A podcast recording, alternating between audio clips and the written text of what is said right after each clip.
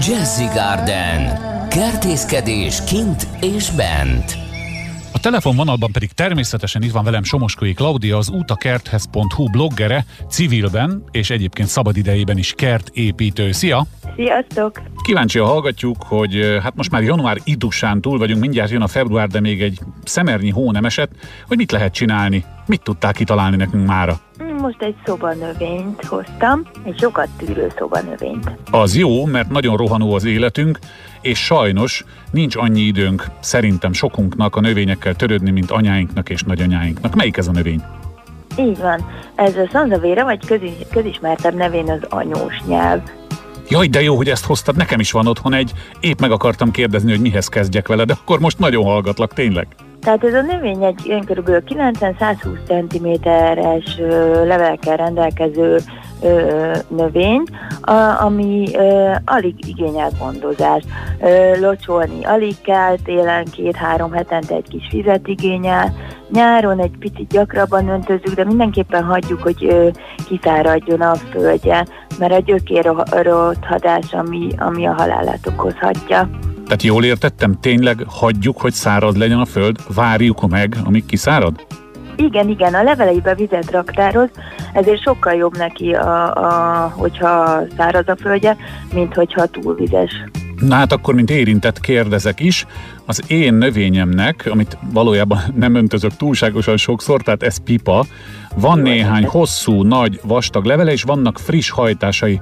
Nyilván adódna, én, mint nem hozzáértő, azt gondolom, hogy akkor vágjunk le a nagy hosszúból, hogy jobban tudjon nőni a kicsi. De ezek szerint, ha abban le- vizet raktároz, lehet, hogy rosszat teszek vele, nem? Rosszat te- tenni vele, igen, nem szabad levágni a leveleit. Ha friss hajtásokat hoz, az azt jelenti, hogy jól érzi magát a növény. És akkor essen le a régi levél, vagy, vagy meddig hagyjuk, vagy hogy? Nem, nem, nem lesz annak a, a levélnek semmi baja. Amikor már teljesen kitölti a cserepet a növény, de teljesen tényleg kitölti, akkor kell átültetni tavasszal. Na, hogyha ennyire igénytelen, mint amennyire, akkor gyakorlatilag teljesen mindegy, hogy hová rakom?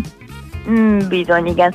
Ö, annyi a lényeg, hogy ö, fagyérzékeny, tehát 15 fok alatti szobában ne tároljuk, de lehet hűvösbe, lehet melegbe, ö, bírja a száraz levegőt, mm, világos, ö, világos ö, helyen is jól érzi magát, de sötétben is. Tehát nem kell kifejezetten az ablakba raknom ahhoz, hogy életbe maradjon. Nem, nem, sőt a, a tűzőnap az ö, megégetheti a leveleit, de a világosba, ahol nem éri közvetlenül a, a napfény, oda igen, és nyáron kiteheted a szabadba.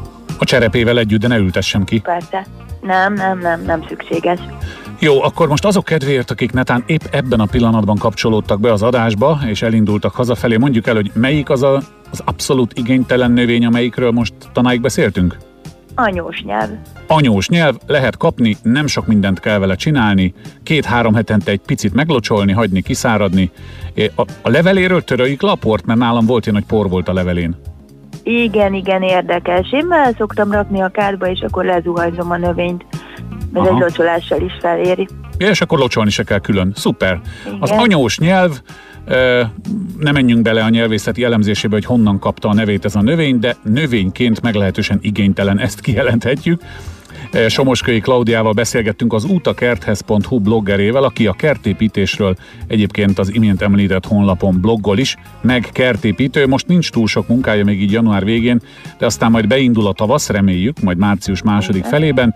Addig vigyázz magadra, és egy hét múlva várunk megint valami érdekességgel. Rendben. Szia! Köszönöm. Sziasztok!